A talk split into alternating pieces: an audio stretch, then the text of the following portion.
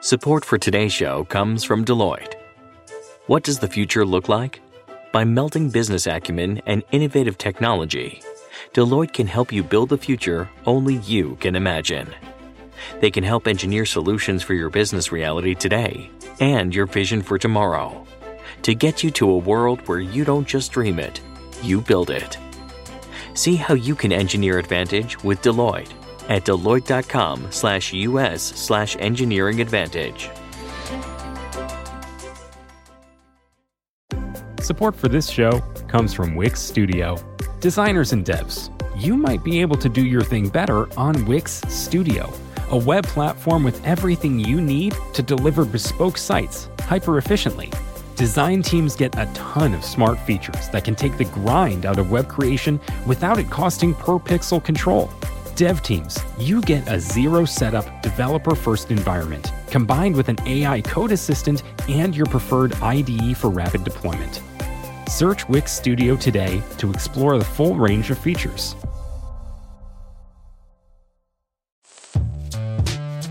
Hello, and welcome to Decoder. I'm Nilay Patel, editor in chief of The Verge, and Decoder is my show about big ideas and other problems. Today, I'm talking to Dave Limp, the Senior Vice President of Devices and Services at Amazon, or more simply, the guy in charge of Alexa.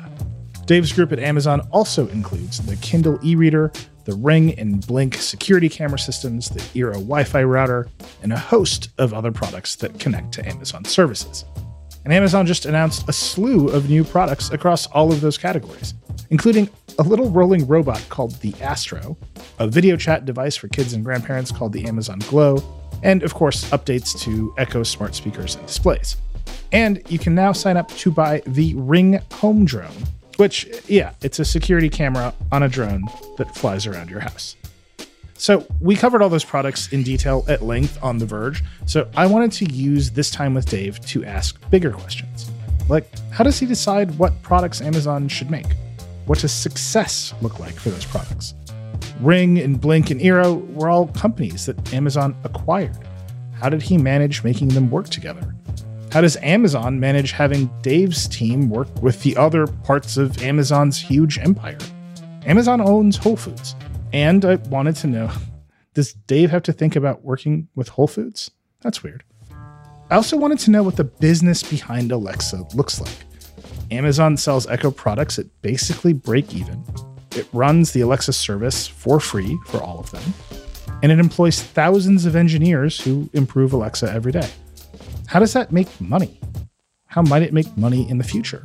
And how should we think about Alexa competing with other smart assistants like Google Assistant or Siri? What kinds of business are they trying to capture? I don't think the answers are what you'd expect. Of course, I couldn't help it. We talked about the Astro Robot and the Ring Drone. Who am I? This was a great episode. I really like talking to Dave. We got into it. I think you're going to like it. One note before we start, though if you have an Alexa speaker, you should mute the microphone. We say Alexa a lot in this one. Okay, Dave Limp, Senior Vice President of Devices and Services at Amazon. Here we go.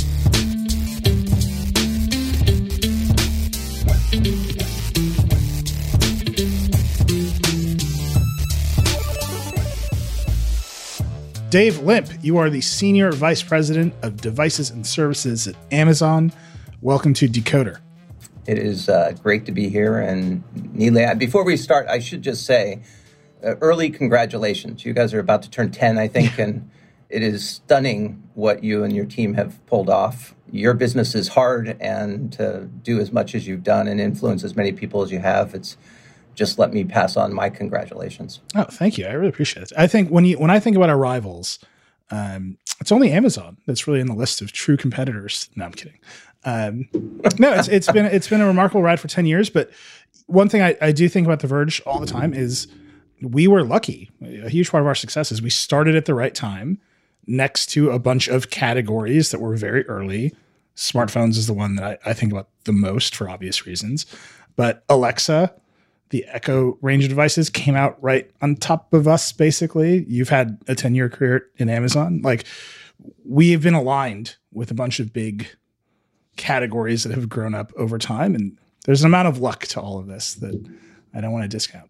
I think that's always true in all our careers, but I would also just say that you you had a point of view, you stuck with it. It was different in the right ways for a lot of customers, and that that's showing. so, like I like I like your modesty, but still, nevertheless, I think you've done you and the team have done great work. I think we're the angstiest uh, tech website. So let's see. Let's get into our feelings, Dave. Um, so Amazon announced a bunch of new stuff this past week. Uh, tons of products. You always do events with lots of products. I do want to talk about all of those, but you know, Decoder is kind of a, a more expansive show. So before we do that, I just want to situate where devices and services live within Amazon, uh, what you are in charge of, because Amazon is a pretty unique company and how it's structured and how it's run. So, Senior Vice President, Devices and Services, what are you in charge of at Amazon? Broadly, all of the consumer electronics based products and, and our strategy is to deeply couple those with services. It starts with our heritage, which was the Kindle. So it started with Kindle and it's evolved to a large number of other products, Fire TV and tablets and Echo and Alexa, as you mentioned. And many of the services that are coupled with those also sit in the organization. We try to keep the organizations, as you said, together so that you can invent very quickly. And then I have a couple other projects that roll into my organization. Our low Earth orbit satellite called Kuiper is in my organization. And then our self driving taxi effort uh, through the company we acquired called Zoox. Aicha runs that, but uh, that also rolls rolls into the org. How much time do you spend on new Kindles and Echo devices and Alexa? How much time do you spend on low Earth orbit satellites? Well, it, it varies depending on what milestones are kind of ahead of us. So, it, like, if I, I, there's no kind of one day that's the same, but you know, they all get a good amount of time. But I tend to try to live in the future a bit. You know, I'm I'm probably at my happiest when I'm living in the future, those are also the things that have more ambiguity and might need a little bit more input and decision making. But the best part of the job is, and I do have, I think, the greatest job in the world, is that you can context switch like that. And, you know, I can be deep diving on what the right reading font is on a Kindle in one meeting, and the next meeting we can be talking about launch capacity for satellites. It's super fun. One of the things I, I think about a lot is timelines you mentioned the Verge at the beginning. I'll just use the Verge example. We have teams at the Verge that live on a timeline of 20 minutes. Or, you know, something happens in the world, our news team has to make some decisions and ship a news article within 20 minutes. It's usually standard. We have some timelines that are two years of reporting and research and investigation. What kind of timelines do you work on? I imagine that the satellites are a multi-decade timeline, and I imagine shipping the next Kindle might be a year. What's your shortest one, and what's your longest one? it depends on the product, as you said. Uh, but you know, if we're doing software, it's agile. You know, we use an agile process, and we've been on this call for five minutes or whatever now, and there's probably been an update to Alexa that's happened in that time frame. Some piece of code has rolled out, and that's happening continuously on the software and the service side of the fence. If it's a piece of durable hardware where you're rolling out, let's say, an iterative kind of product that we know how to do today. I think when we're at our fastest, we could probably do something interesting in six to eight months. Sometimes it's a year, but that's kind of the cycle on those kinds of products. If invention is involved, then all bets are off because unfortunately, invention doesn't work on the timeline that you necessarily dictate. Often you have to come up with a breakthrough or you have to figure out a, a, problem that requires you know multiple iterations or or multiple different tries at it and often those end in failure and you got to restart again so those are harder to predict and then like you said there's some long-term efforts that Kuiper is an example, self-driving taxis is another example. You know, Alexa's North Star vision of being the Star Trek computer, those are measured in certainly multiple years, if not decades, in terms of how they're going to get to the North Star. How often do you know what's going on? It seems like you run a vast organization. How often do you know specifically what your teams are getting next? Like you said, some update to Alexa is just shipped out. I'm assuming there's an email that you may or may not read that comes through your inbox that says what's going to happen. But how often are you the one who pushes the button to make something happen?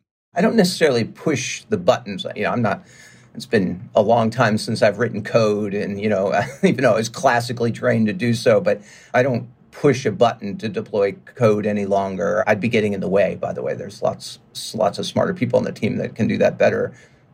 Generally where I'm best utilized, I think, is resource allocation. It's a reasonably uh, large organization and it, and it needs the proper allocation of resources. And I think that I can help with that. And then secondarily, decisions that are in Amazon speak, we would call them one way door decisions, decisions that require judgment, that you want to take a step back, you want to think harder about them, and you want to contemplate them because they're not impossible to reverse, but they have ramifications if you reverse them, especially as they relate to customers. And so those would be decisions that I'm involved in. And then finally, the invention process, which has its own decision framework.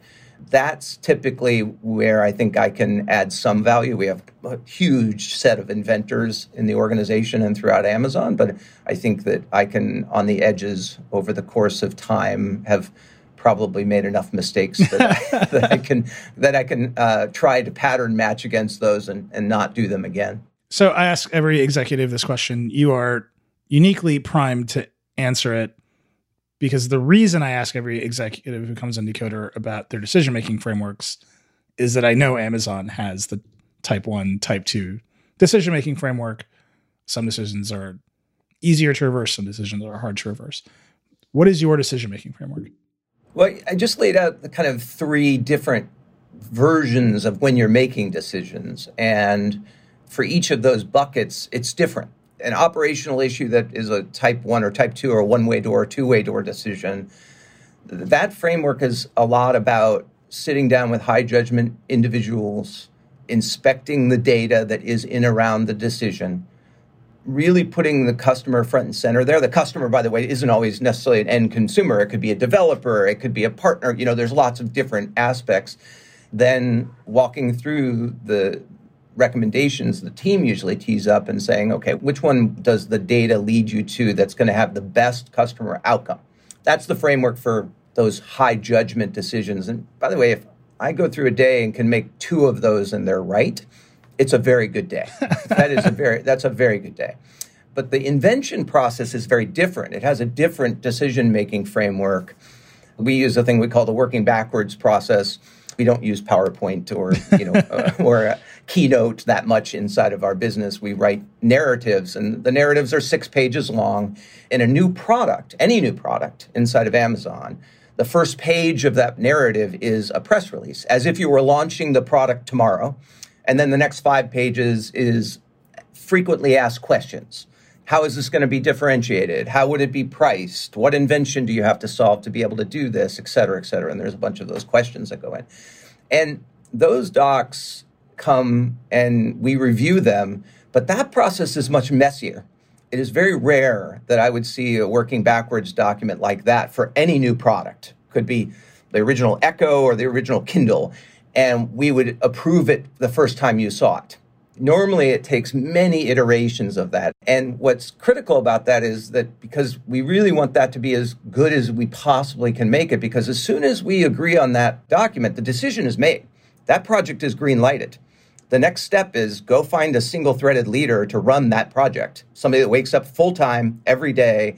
Their job is to make that product happen because you never want to have somebody inventing part time. That's like a very important important thing.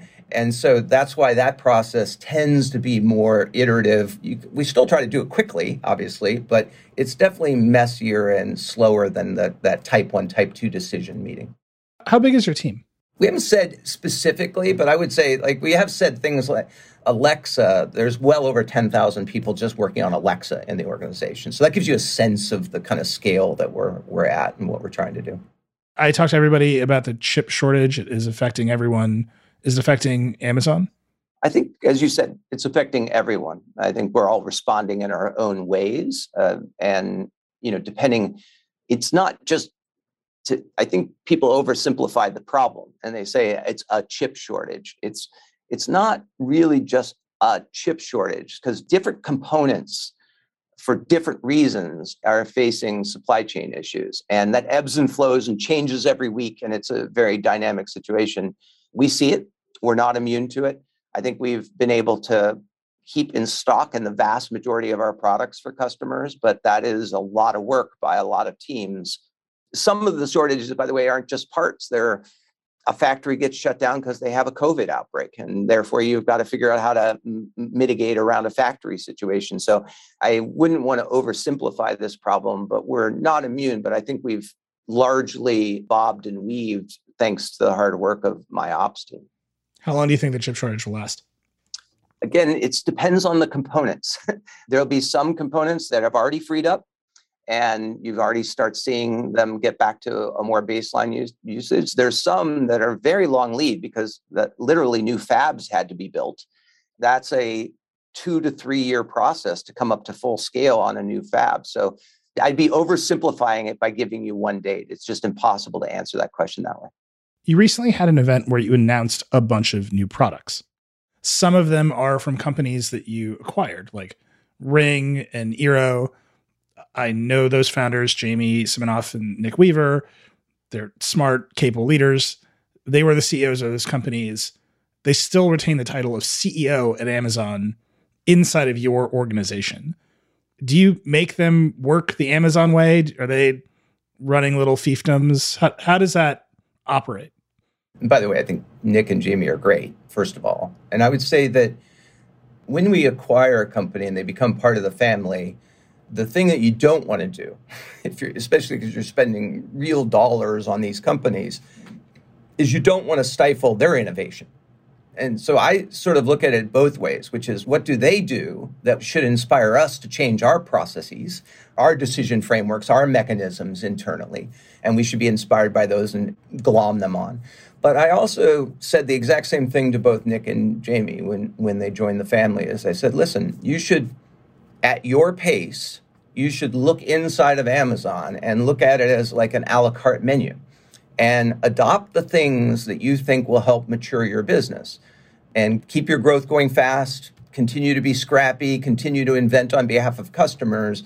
But I'm very certain there are things inside the rest of the organization that will be able to help you. And so now, a couple years later, in both those cases, very often when I see a new product that comes from Ring or Blink or Eero, it comes in the form of working backwards documents. Not all of them. There's still ideas that Jamie wakes up in the morning and decides to go fund and, and make happen, but they use some of that because they like that. There's parts of our operations team. We obviously ship a lot of product every year, and being able to do that smoothly with transportation and uh, manufacturing and reverse logistics and reliability and all those kinds of things, those get better at scale and you get better at it. And they've taken advantage of some of those capabilities too. So I wish there was kind of a one size fits all answer, but it does feel more like an a la carte menu. And the nice thing about all those companies too, by the way, that I would just add to that, and it's kind of part of what we think about when we do do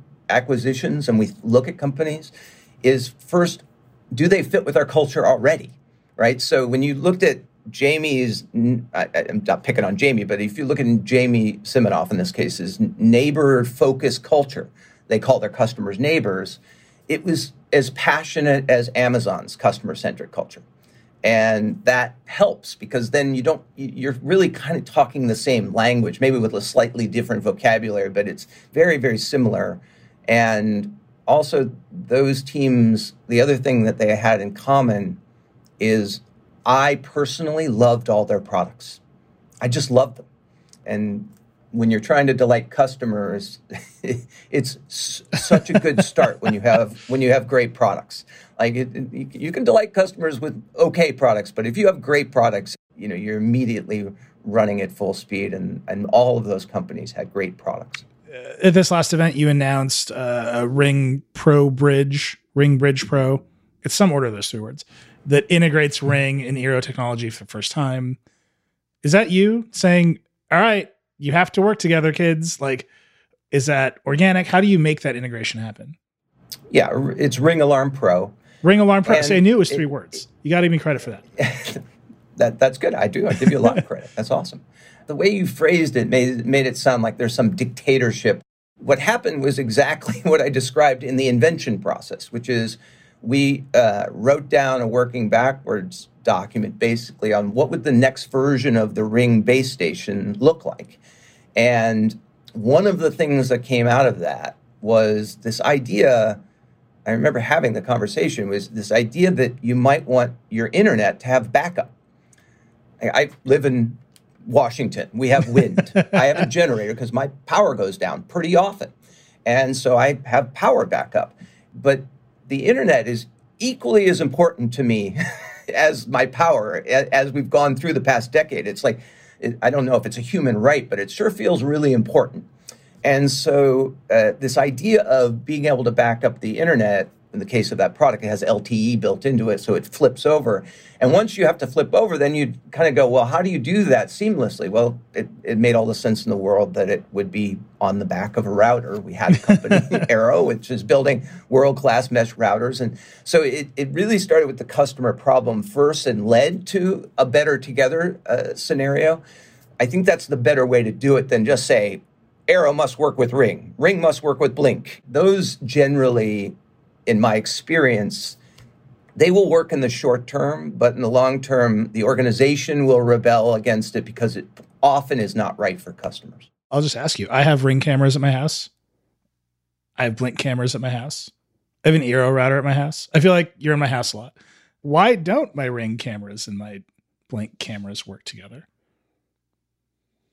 Yeah, I think that's order of operations you start seeing some of it happening already. That the Ring Alarm Pro with Eero back and forth is a good example. When you have these companies join Amazon, they have their own roadmap already. And so, you know, the, again, the last thing you want to do when you buy a high growth, innovative company, the, the recipe for failure in any acquisition like that is screw with the passionate founder that is in, that is inventing and growing this brand. Like, don't do that. Like, give the, let them do what they do best, which is invent. But over time, you can begin to start seeing the things become together. So this year, Alarm Pro. Last year, we had Alexa integrated so that Alexa could answer your doorbell on Echo shows and Fire TVs, you can see when your doorbell, the video on your screen right in front of you, that's integrated and plumbed through. So over the course of the years, we are making more progress on all these, and you know that will continue. So yes, there will be a day, I hope, where you know a, a Blink customer and a Ring customer can intermix them. Today, you can have them both connect to an Echo show, so they come together through those APIs. But um, over time, I think we can do even more. This problem seems kind of fractal at Amazon. What's the phrase? It's loosely coupled, tightly aligned. I think we're we're loosely coupled organizationally, but we're, as you said, we're tightly aligned strategically. Right. Amazon's management ethos is disciplined as any company I've ever seen. At the same time, you run devices and services inside of your organization. There are multiple companies starting with you know, an Echo Dot that looks like Mickey Mouse to a satellite broadband system. And then you scale out to Amazon. Amazon runs a grocery store. Amazon obviously runs a, a retail business. They run AWS, the largest cloud computing system. Is it the same set of operating principles, one step up? Do you ever get commanded to work with Whole Foods in any way? Or is that, do you just like run into each other in the office? You're like, we should find a way to do groceries on Alexa. How does that work? I, don't know if I, don't know if I've ever I've been here 11 and a half years. I'm not sure I've ever been commanded uh, to do something like that. I'm highly incented to do stuff like that mm-hmm. though. Because when things work best for all sorts of constituents, it could be customers, developers, other types of people, is when we do connect the dots around Amazon. And you know, a good example of that is Prime you know, Prime started as a two day shipping benefit, super important and really good. But now you can get Amazon Originals, Wheel of Times coming up. You can, you know, get, get well prepared done. for that. Uh, There's a good plug. You, I'm, I'm here to help. uh, actually, I'm just excited about Wheel of Time, to be perfectly honest with you. But uh, you know, it also has a reading benefit, and it also has a music benefit. And as as each of those happen, the experience for a Prime customer gets better But it doesn't necessarily end there. I'll use Kindle as an example, our oldest product line. Still one of my favorites. When you start connecting those dots and you add a prime benefit, then you can bring in other parts of the virtuous circle, in that case, authors. My mother in law was an author. She was actually lucky enough to have an agent and she writes cozy mysteries, but so many authors didn't. But now there are hundreds of thousands of authors that are making a real living off of Kindle because they can directly publish. It's one button and you publish. And then all of a sudden now customers have more selection and then therefore they come back to read more and literacy goes up. And so when you start connecting the dots, there are really positive elements to those flywheels that are kind of unseen, but I can give you dozens of examples of those throughout Amazon. And so it's not that you're forced to do it as a leader at Amazon, but you you see the delight and you see the oversized impact when it when it works. By the way, a lot of times we've tried it and it doesn't always work. There are plenty of examples of failures, but when it does, then you start seeing the real uh, benefit. We can take a quick break, but we have a lot more to talk about with Dave Limp when we get back.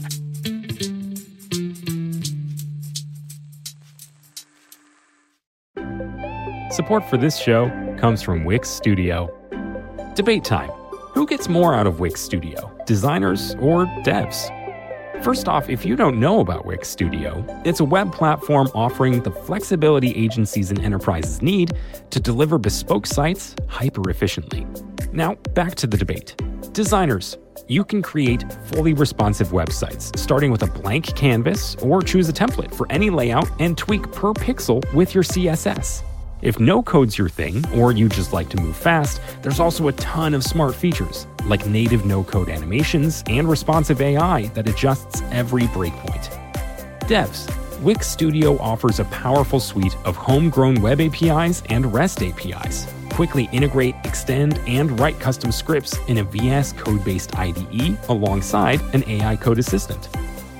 Designers or developers, search Wix Studio and find out for yourself.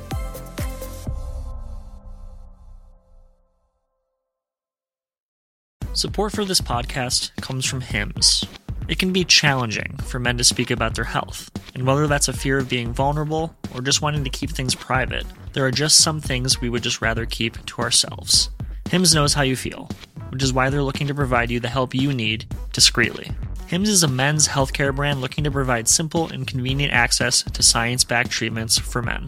The entire process is 100% online, so you can get a new routine of improving your overall health in private. If prescribed, your medication ships directly to you for free and in discreet packaging. No waiting rooms and no pharmacy visits. So while it can be tough to deal with this part of your life, it doesn't mean you have to do it alone. Start your free online visit today at hims.com slash decoder. That's H-I-M-S dot com slash decoder for your personalized treatment options. HIMS.com slash decoder. Prescriptions require an online consultation with a healthcare provider who will determine if appropriate. Restrictions apply. See hims.com slash decoder for details and important safety information. Subscription required. Price varies based on product and subscription plan.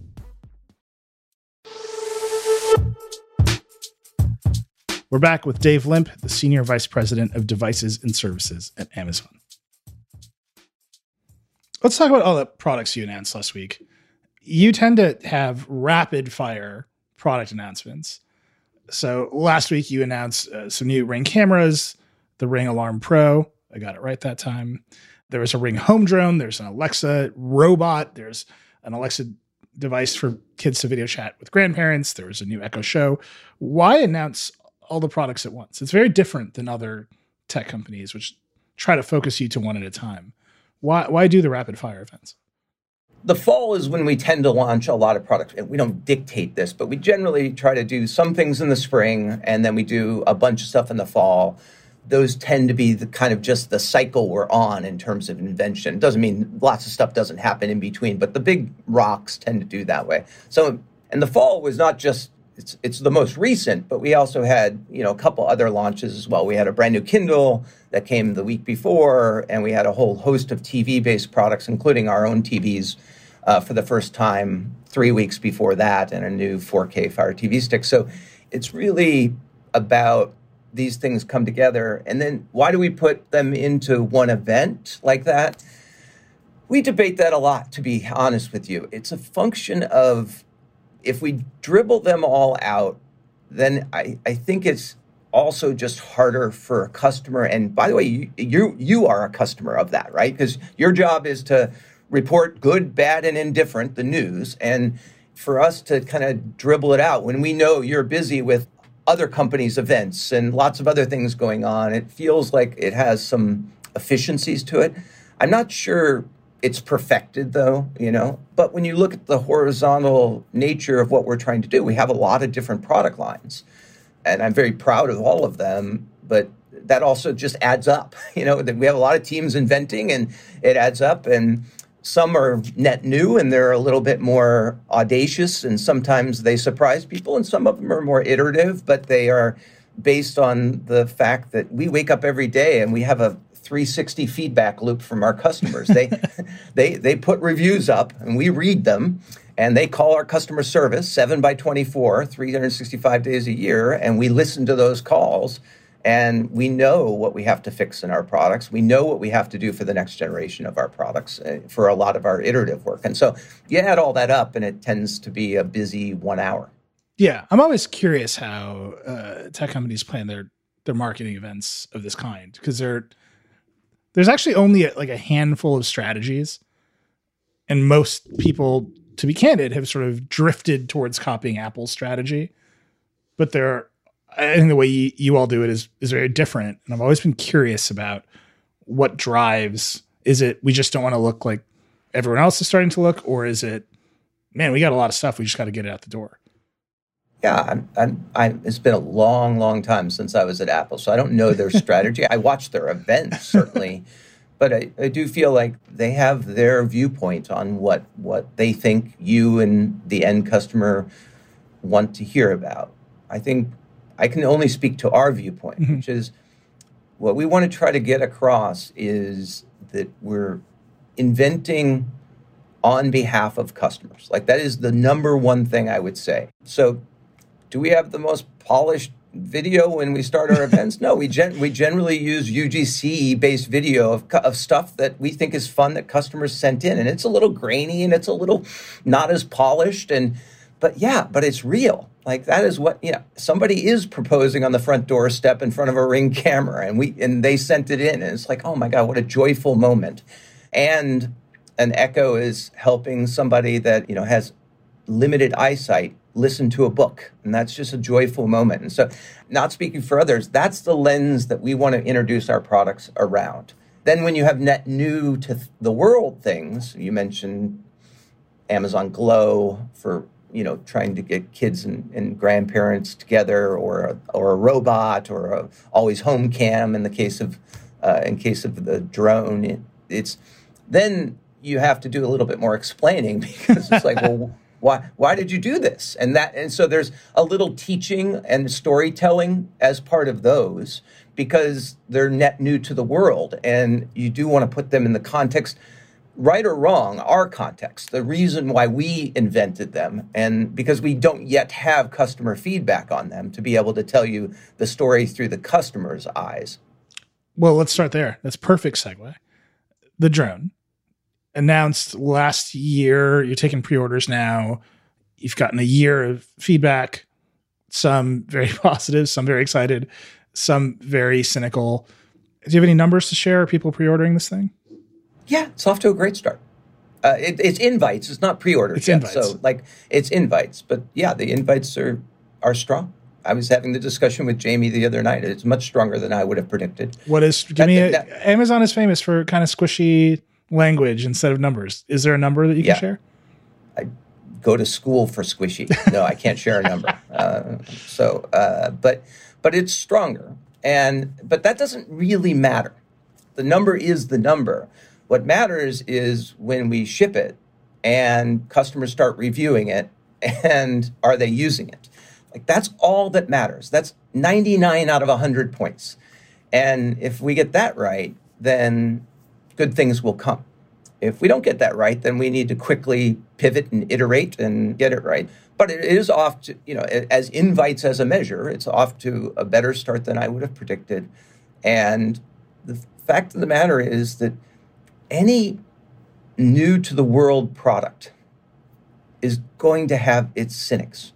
If you do, by the way, I, I would postulate that if you don't have vocal cynics, you didn't take enough risk in your invention. It's just another Me Too thing. Like it's not new to the world. And so I would say for a good new product that took a bunch of risk, there's always going to be that noise. So the Ring drone is a Ring camera that can detect noise, motion, take off, fly around your house, show you what's happening. You have the Astro robot, which you also announced. Yep. Not a Ring product, an Amazon product. That is a robot that can roll around your house with a camera on a periscope and a screen and look at stuff. Why is the drone a Ring product that can look at things and the Astro not a Ring product that can look at things? If you were drawing the Venn diagram of always home cam and Astro, they would overlap in terms of a mobile camera. So there is an area in the middle, but the always home cam drone, it is dedicated to that task.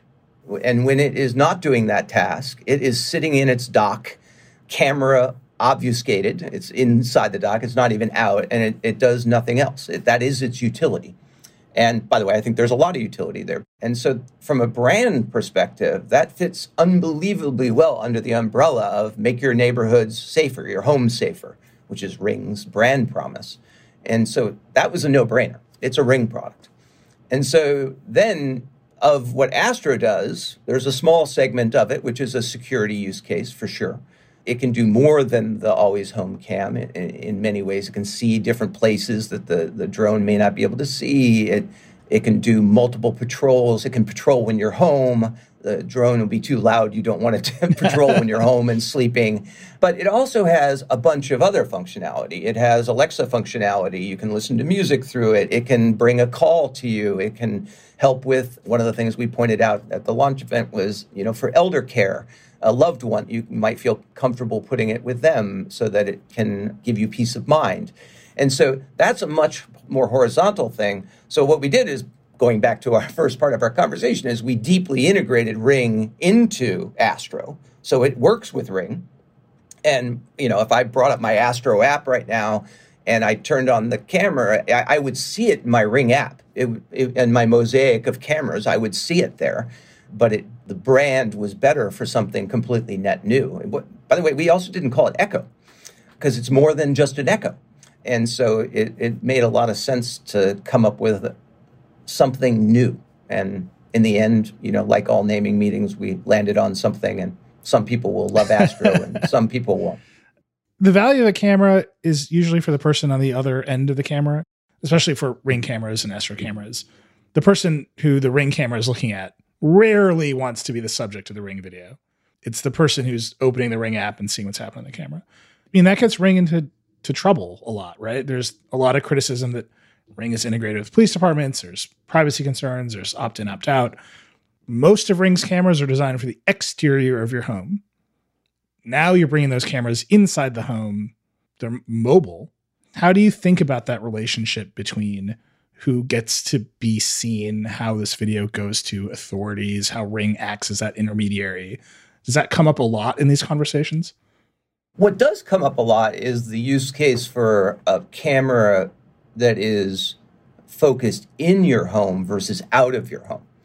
You know, cameras focused out of your home, you want to make sure it doesn't touch on your neighbor's property. So we, you know, build, you can draw a polygon and have keep out zones you want to think about how do you uh, get notified on it because it's often a notification that drives it. it. Might just be a doorbell event, but it could also be somebody walking past your spotlight camera or you know, uh, more often than not, it's you want to scare away a deer. You know, that's a real use case. You know, eating your garden or something. So outdoor cameras have their set of use cases. Indoor cameras have a very different set of use cases. And by the way, that that's what inspires something like the Always Home Cam which is some customers uh, will not want to put a camera in every room. They just won't. it, just for the privacy. I, I am one of those reasons, customers. Yeah. Yeah, exactly. There are some that will want to put them in some rooms. They want to keep track of their dog and their dog norm or cat and the normally sleeps in one place and they want to have that experience to be able to drop in at, from time to time on their pet. Uh, so for the customer that doesn't want a camera in every home, but when they're away, they're on vacation or they're at work and and something triggers and they want to see what's going on, is it a false alarm or is it something actually real? Being able to have a drone go straight there, but not have to have the idea that you have cameras in every room, it seems like a really good solution for that. So the first thing is our mental model is things that are indoors or in, inward facing versus outward facing. We have a very different mental model. But there is a horizontal level of privacy that's underneath all of those. And you do have to listen to the feedback from customers, pundits, and I think we have. You know, what was our original first responder program for police departments, but also fire departments and other things? you know, we heard the feedback from customers and we've totally changed that program over the last two years uh, because of that feedback. I think it, it, what would be irresponsible would be not to listen to people. And so now it's a, a, police department has to have a valid case number. They can't just ask for the videos. They have to put a request out. Customers have to opt into it. It's a much different program than it than it once was. Another example of that was some customers just don't want anybody to ever have their videos.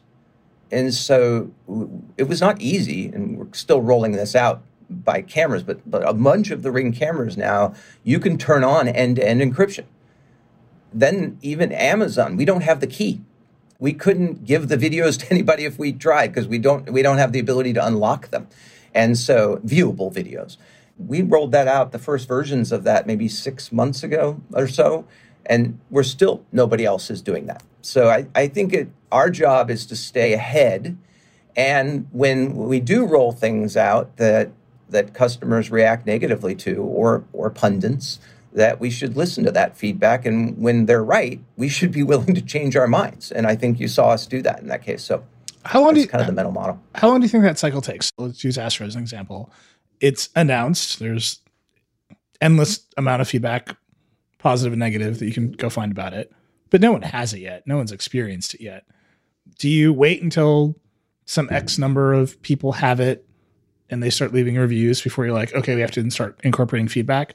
Or is it, hey, this thing isn't shipped yet. We're seeing a lot of feedback. We can adjust the product before it goes out the door. First of all, there are people that have it. They're just not people that aren't Amazonians. so you know, you know, we it, we don't just build it and then ship it off. We, I've had a version of Astro off and on in my house for over a year. Is it any good? There's time. There, I love it. Yeah.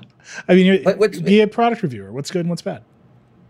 Uh, well, it depends on when you had asked me that question. if you'd asked me that question a year ago, I would have told you it can't find its way back to its dock every time. But now that's we've solved that problem, and you know, so over the course of time, you know software gets better and we that's why we put these things in people's homes and try them out it doesn't mean every customer loves it that is beta testing it but we don't ship it until we think there is enough customers that love it that we can find those customers out in the wild real consumers that will also share that conviction and i have an anecdote every week for sure because we rotate units from beta tester to beta tester and many of the beta testers send a note to me or to the directly to the Astro team, and they say, "Don't take it away." now, obviously, they didn't pay for the device, so that doesn't guarantee success, but it's a good signal that people love it for certain types of uh, use cases. But to answer the specific question, I don't mean to duck it. I just want to give you a sense of how our process. Once we get over a threshold that we think ex- external people will love it, uh, customers then we will start getting that feedback instantaneously. But we're also not naive. I read your articles, I read other articles, I am on Twitter, uh, and I read what people are saying about it. But I look at those comments through an optimistic eye and also understand that everybody right now is working off limited information. If I had showed you that exact same group of Twitter feeds, Reddit feeds, articles the week after we announced Echo, Uh, the cynicism would would be dripping. Yeah. like it was just, it was like, oh my God, how could we possibly have this Pringle can with microphones on it in people's kitchens? That Amazon's insane. This is destined for failure. And it's like six months later, here's their next Fire phone. That was basically the sentiment. I remember. And I was and- very pro Echo. At one point, put it. well. I, I like that. That's that, but nobody had it yet. Yeah. Nobody had had it in their house for a, that case. I probably had it in a year and a half in my home, and they didn't know how delightful it could be. It- by the way, it only did 13 things when we shipped it, so like it had a lot of a long a long way to go. I want to. I want to talk about Echo in a second. Let me. But let me ask this last question on Astro. Uh, you're familiar with my colleague Dieter Bohn. Dieter Sure. and I have a million philosophical debates every week on our other show, The Vergecast. After Astro was announced, we had the following debate: What is a robot? Because you have been quoted as saying on, on a long enough timeline, every household in America will have a robot in it. Astro is your attempt to begin this process. Candidly, I think Astro's neat. I like things that move around. I like robots. I like things with smiley faces on them. I don't know what the utility of it is. What is the task it's going to aut- it doesn't have arms. What is the task it's going to automate for me in my home the way that I might think of a Roomba, right? A Roomba automates the task of vacuum cleaning. What do you think the specific utility of, of Astro is that makes it a robot? Because that to me is, a, is a philosophical debate. I would not limit the definition of robot. I will answer the question, but I would not limit the definition of robot to only direct problem solving of a chore. Those are very good robots, by the way. Our fulfillment centers are filled to the brim with uh, with robots that have made our associates safer and more productive. We still hire lots of people, but the more mundane tasks can be picked up by robotics. So those are very good use cases. And a vacuum obviously has been a very successful home robot. But there's also just delightfulness of having something around that is a companion too. That I would also say could be a quality of a good robot. I've bought every version of Aibo that's come out, and there and and uh, that is a robot, and it's delightful. It doesn't solve any problems, and you could argue it didn't get big because it didn't do that. That's a different philosophical argument, but but it was delightful in its own way because it had personality and that kind of thing. And so I think what Astro, getting back to the root of the question, is it does have some practical things it solves. I am also one of these persons that does not put a camera in every room of my house. I have a camera inside my house, you know, non-Echo Show camera. I have I have one dedicated camera. It's on my app. It's called Liquor Cabinet Cam. and I have, I have teenage kids, and I, I, I decided instead of a lock and key, which is inconvenient for me, I just pointed a camera straight down on my liquor cabinet, and it's unbelievably effective. But That's beyond hilarious. that, I I have to say, there's one thing everyone can take away from this. It's liquor cabinet. there you go. That's if yeah, my salient parent advice. there, there, there it is. But I do when I travel, I do care about security. I really do. This product has changed that for me because it does go around the house and it does a routine, and I feel better about that. It's peace of mind. So that is an absolute use case. The other thing that I would say is moving a camera around your house on wheels at a cat or dog eye view is strangely delightful and more useful than I would have predicted a year ago. By the way, that's go and talk to my kids when I'm at work. I'm, I, I haven't been staying in the basement quite as much as maybe you, but you know, so I'm I'm I'm at I'm at the office. We're building some things, so I've been here more. It might also be me checking on the dogs. It might be I use that example in the launch. I, I use that more than I thought I would. It has utility for me. And there's some urgent use cases, which are you left the stove on, you left the iron on, or those kinds of things. Uh, Certainly, we're limited to one floor right now, but those are real use cases. And then the other one that has resonated with folks is the one I talked about earlier, which is peace of mind for a loved one. If you get slightly less mobile, and- but you want to talk, in my case, I want to talk to my dad, and I want to communicate with him, the robot can take the call to him. Uh, the robot can also be around in it, it it has like these gravity wheels. it figures out where you are in the house and hangs out where you are that's also very comforting in a strange way um, but it allows then for me to know that my dad was up and about every day. And so that also is peace of mind. And then finally, I would just say there is something about Alexa near at hand that is also uh, useful. Not required. I wouldn't say like you know you could put an Echo show in every room and it's fine. Uh, I do have a house that's very Alexified and it, it does it does have that unique quality. But if you don't, having Alexa that just is right there and ready to answer the debate over what actor is on the TV at that particular point in time or what, what might be going on at, in, in world events is also very useful. So, by the way, it's like it will be like I know you said you want to get back to Echo, but it will be like Echo too. The second we ship it, somebody will figure out something we totally didn't catch in beta. And the best example on Echo that I use a lot is Smart Home. When we shipped Echo, it didn't do Smart Home at all. And how did people make it work? Well, they hacked our to do list. they did an HTML scrape on the to do page that was up on Amazon.com slash whatever Alexa to dos. And then they used IFTTT to trigger something. And so as soon as we saw that, we're like, ooh, wow, how did we miss smart home? That was a mistake. And we fixed it. We're going to take a break, but when we come back, Dave and I are going to go a little deeper on Alexa, how it makes money for Amazon.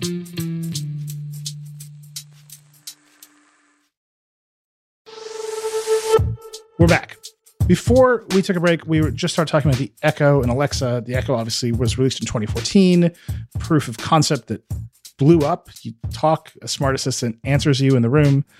By this point, we all know what an Echo is. We all know how Alexa works, but I'm pretty fuzzy on how it makes money. So I asked Dave. Let's talk about Echo in the context of smart home. Another well anticipated segue from Dave Limp. But Alexa has gone from kind of a science experiment to now this ubiquitous piece of technology. It has worldwide brand recognition. All the research I've seen still says people are mostly using these voice assistants to set timers in the kitchen and play some music. And those are the top two use cases by far. And everything else is, you know, single digits in whatever order. I use it for smart home stuff, but single digits whatever order. What does your research say? Is that basically the same? Is it different? Uh, yeah, it's different it's a much longer tail than what you just described. You know, that now is music popular? Yeah, it sort of brought music back into the house. But behind the scenes of Echo and Alexa, and we kind of started talking about this a bit at this year's launch event, is this concept of ambient intelligence. And like a lot of people want to go and say, oh, Echo and Alexa is this operating system. That is a there's a 1960s view of what gets built on Alexa. The ambient intelligence looks more like a fabric, like a microprocessor fabric, where there's lots of on ramps and lots of off ramps. Sometimes Alexa is involved in the middle of that, and sometimes it isn't. And but it's a it's kind of routing this all this complicated thing that's going on in your home, increasingly in your car, in a very intelligent way, often behind the scenes, ambiently so that's a way of saying that yes do people set timers? For sure. Do people do music? For sure. But like people ask an unbelievably large number of questions to alexa. Do like, you think of alexa than, as a, a general search engine in that way?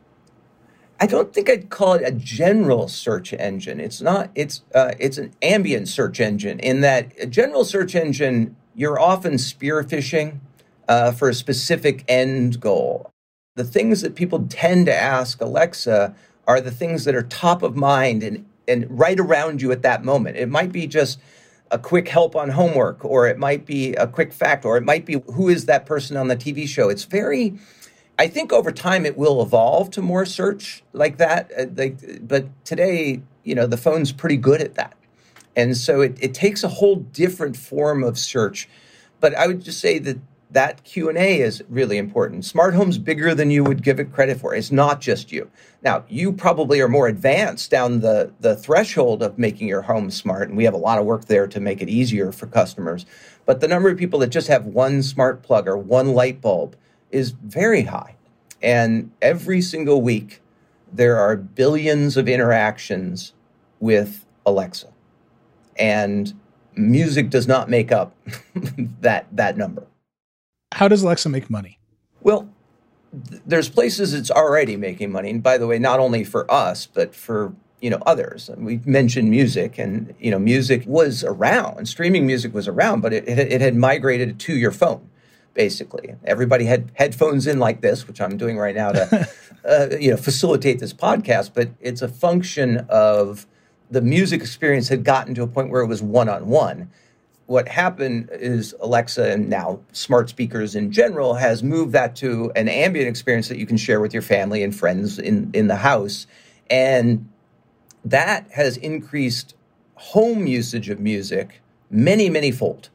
And not just for Amazon Music, but for Spotify and Apple Music, et cetera. And they're making all of those are making money, including, by the way, Amazon Music. It, it benefited from that. Similarly, listening to audiobooks, which we have a service like that, which is uh, Audible. A lot of people listen to audiobooks and we, we can make we can make money on that. We mentioned smart home. Smart home is up hundreds and hundreds of percent.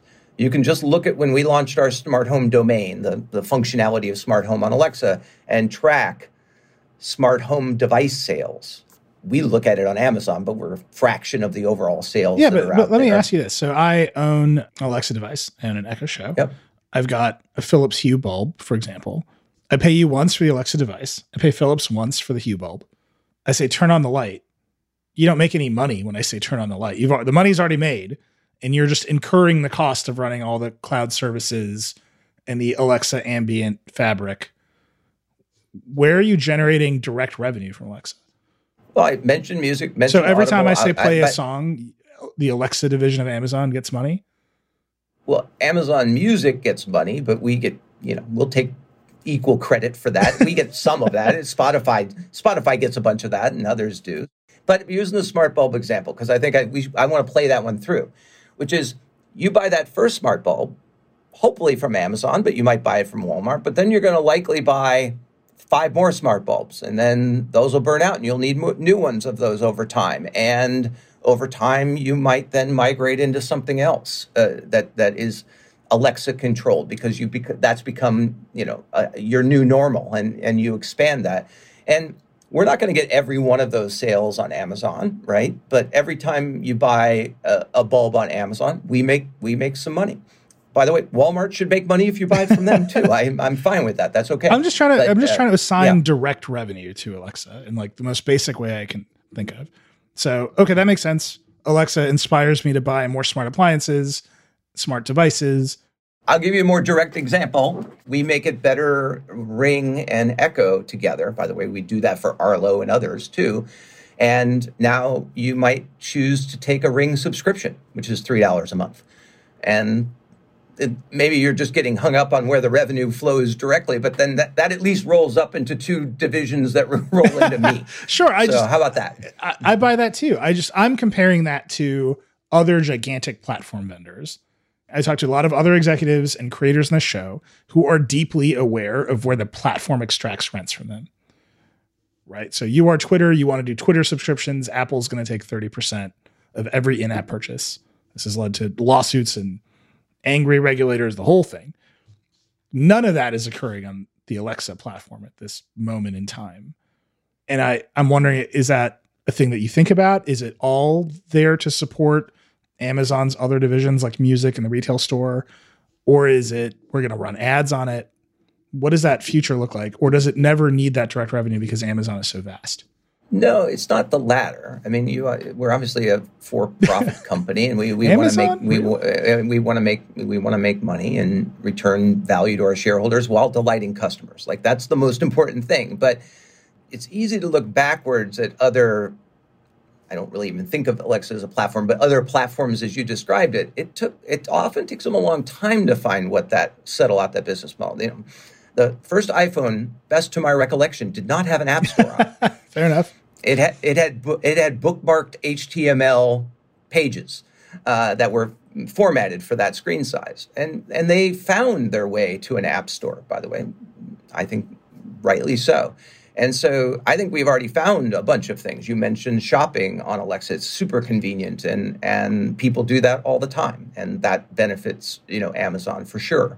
But we'll also find new places. Like it's uh, the most important thing and it's true of a lot of these other products, you would say, is you want to build something that is delightful and that becomes part of customers' everyday lives.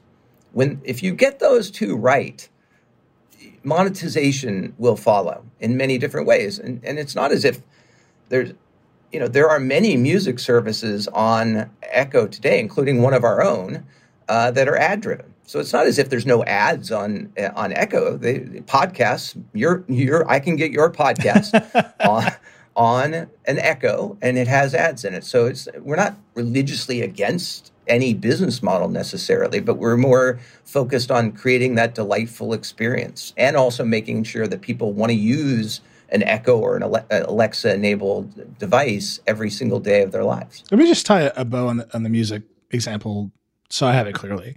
When I ask my Alexa to play a song from Spotify, Spotify has to pay the labels. Does Spotify have to pay Amazon? Not on the non-ad based service. If they're doing the ad, an ad based service, it may be that we insert some ad inventory into that.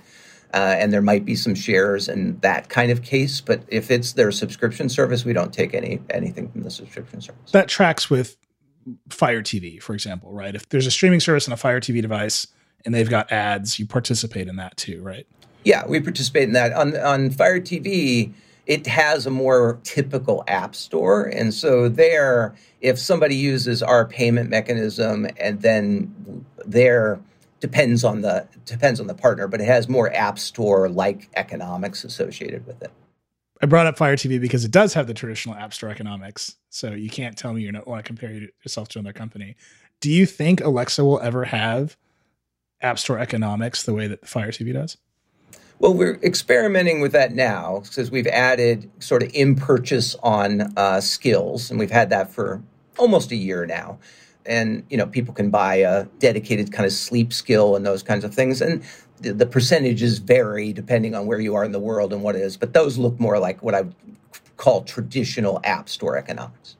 If I had to offer you one direct criticism of the Echo devices versus the Google devices, is it the reason that I have Google Home Hubs in my house is because their integration with Google Photos is so sticky and Google Photos is such a great service. It would be great if I could plug Google Photos into my Echo devices. At the same time, it doesn't seem like there's a lot of pressure on the Amazon photo system to compete with Google very directly. It's nice. Google's just way ahead, and there's not a lot of rapid iteration on the Amazon side. Is that something that's under your control? Do you, does Amazon Photos roll to you? Is that something you think about, or is it one day we're just going to write a deal with Google and run Google Photos too? Those aren't mutually exclusive, and so. But Am- to answer the question directly, Amazon Photos is in uh, uh, my organization, but I'd also love to entertain a deal with Google with their photos. That'd be great. Is that has it ever come up? I, I haven't checked recently. I know we've talked to them in the past. I wouldn't want to talk about any specific conversations, but you know, we we have a very long track record on Fire TV, our tablets, and, and I'll add Echo to that mix. That we want to add other providers of services. You know, like we have Apple Music, I, and, I, and by the way, I love that, and I I pushed very hard to try to get that deal done uh, because I think selection does matter to customers we offer Facebook photos. We have our own photo service, but it should be sets of open APIs so that other people can participate. So, you know, to me, it's also a function of it's a two-way street for any of the other partners. They should hold up their hand and say, "We'd love to. We'd love to participate." But if be it smart home or music or any of these what we call domains, we want to have as much selection for customers as possible and I think we've shown that time and time again by onboarding lots of external services, even when we often might have a competitive service, but that's fine. That's what's right by customers. I feel like a, a big function of Decoder is corporate matchmaking. So the next time I have a Google executive, I'll ask them if they've talked to you and we can get this done. I. I want to end with an expansive question about Alexa specifically.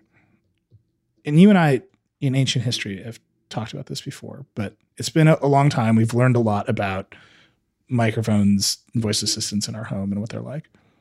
There's a part of me that says smart speakers, microphones, to a certain extent, cameras are just hardware. They can just be in all kinds of devices. and the the service backing them, whether it's Alexa or Google Assistant or Siri, is actually the thing that makes them valuable. But right now, all of those things are integrated into single devices that I have to buy and, and potentially throw away if I want to switch ecosystems. And then I got to switch my smart home ecosystem. And then I got to buy a whole bunch of other stuff. Is there any movement towards we should just make the house smart and enable it for ambient computing? And then you can select an ambient computing provider, or you can run two of them at once. Because you talk about locking on the phone. When I think about my smart home, I, I'm legitimately confused as to what would happen if I ever sold my house. I don't know how to explain the absolute house of cards and hacks that operates my house to another human being. But it's full of microphones and cameras and speakers, and they all kind of work together. Is there a thought to this hardware is actually a commodity, and what we're providing is a service that makes it valuable, and the whole industry should align around it?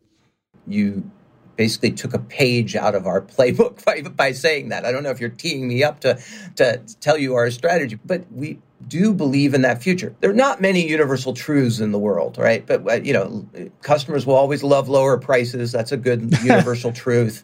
Um, but one I'm sure of is that whatever technology you have in your home, whatever group of technology, broadly speaking, in, when I say technology, the only thing I'm sure of is it's not going to be homogenous. There is no one company that can build everything that you want. It's just not going to happen.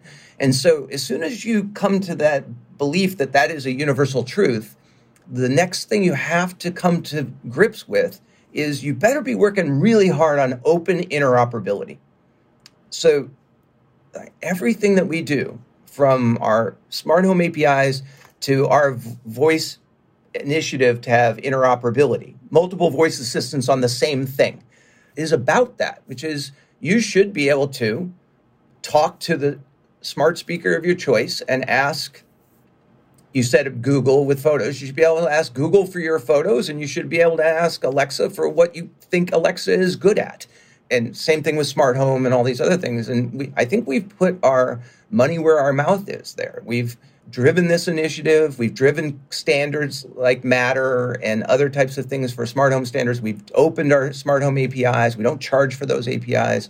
And just last week, we put Disney's voice assistant, or we announced we'll do it early next year, but we're going to put Disney's voice assistant on our own devices just to show that we can do that. We, we put Alexa on Facebook's voice product portal as another example. And so, and they run simultaneously and they run just fine. Customers don't get confused. And so that is the future. And we just need to, you know, over the course of time, convince the rest of the industry that, that that's the right place to be. Or they can convince us that we're wrong in some way and we need to adapt our strategy. That might also be true. Well, there, there are two companies to convince that, right? Like Disney has a voice assistant it's a pretty targeted voice assistant, right? So it makes sense that you would run them in parallel. Facebook doesn't have voice assistant.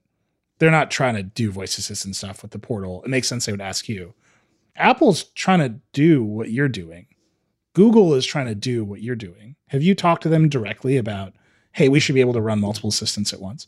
I won't talk about private discussions, but we've said publicly that we want to have everybody that is willing to join as part of the voice interoperability initiative. That's one component of that.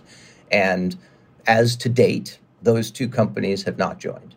Um, but we'd love to have them part of that. And but there are places where they have uh, that we are working together on Matter, for example, for Wi-Fi based smart home devices. Uh, that was lacking a standard, and in those cases, they have uh, those two companies have taken a leadership role. And I, by the way, I, I applaud that. I love that because I think it, you know. But on the voice assistant side, as to date, I won't speak to their reasons, but they have they have not ch- chosen to go that direction. Do you think it's it is correct to assume that the, the hardware will get commoditized here and the value is in the service layer? The hardware for an Echo Dot is fifty dollars, and then on you know Black Friday it's something lower than that. So it's already with the the strategy was never to build really expensive hardware. It's not like a high end smartphone. It, it, it is about a thin. Uh, hopefully, in our case, our strategy is to have that ambient experience kind of disappear and just blend into your home. And the intelligence is either on the edge someplace, uh, increasingly because we have more silicon we can put there that's low cost that can do the edge compute, or in the cloud. And so, yeah, the, the, it's all about that ambient intelligent fabric that is making all this happen. But that doesn't mean just because it's not on a device that it can't be interoperable. Of course it can. Do you? I've always wondered this. The, you know, the price of the dot is very cheap. Eventually, it feels like you you'll be able to walk into Whole Foods and just like put one in your cart for free. Do you make money on the sale of an Echo Dot? Our business model for almost all our devices, there's probably some notable exceptions, but almost all of them has been to try to sell our devices at break even, basically. And listen, are there some days where it's uh, slightly below that because it's on sale, but there's other days where it's slightly above that. But the goal is to try to average out at a break even. And the reason for that business model is we do we and by the way, other people have very different business models and they they do just fine, but we're really about the service coupled with that device. And if we sell you a dot and then you never use it, you put it in the drawer or it just sits unused on mute the entire time, I believe we've failed, that we haven't given you utility. And so, why should we make money? What we want to do is make money if you're using it over the course of time.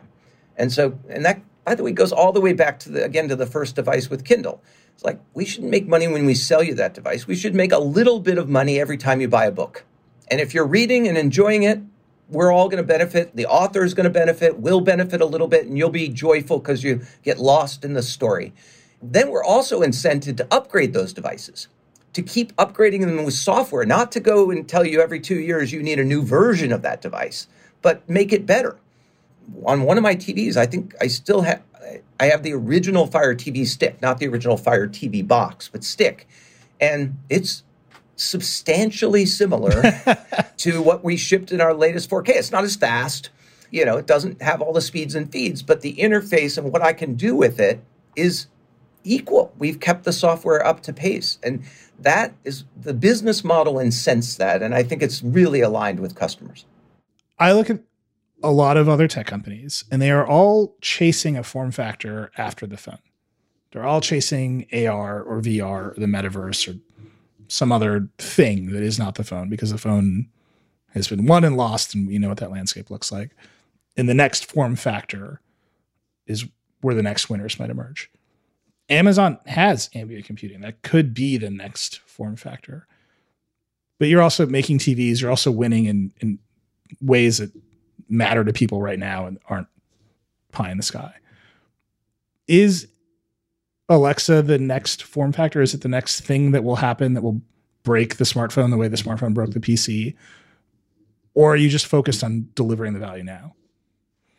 Yeah, I, I just don't believe that the next form factor breaks the previous one. I'm I'm talking to you on a PC right now. well, on a, I think the pandemic has actually changed that debate. I'll be honest with you. I think, but I don't. I don't. I never got rid of my PC. If I'm if I have to write one of those aforementioned six page documents, that QWERTY keyboard, as old and as obsolete as it should be, is still the best way to write a six page document. And so now, did smartphones move us to another level? Yes. But uh, in the same way, ambient computing, Alexa and Echo, and, and this ambient intelligence is not going to supplant the computer nor the smartphone. It's not going it's, it's doing something different. But I would argue that it's already here and here to stay.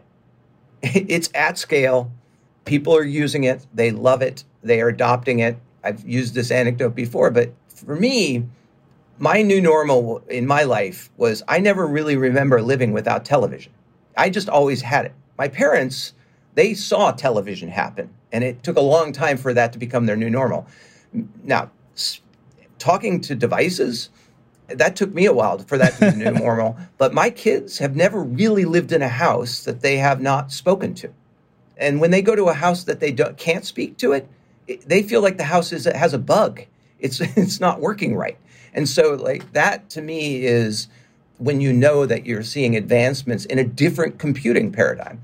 And so my PC is going to be around, the phone's going to be around, but so true is Echo and Alexa and ambient computing for sure. I'm I'm I'm very convicted on that. Very good. Well, Dave Limp, thank you so much for being on Decoder. It is a pleasure to talk to you.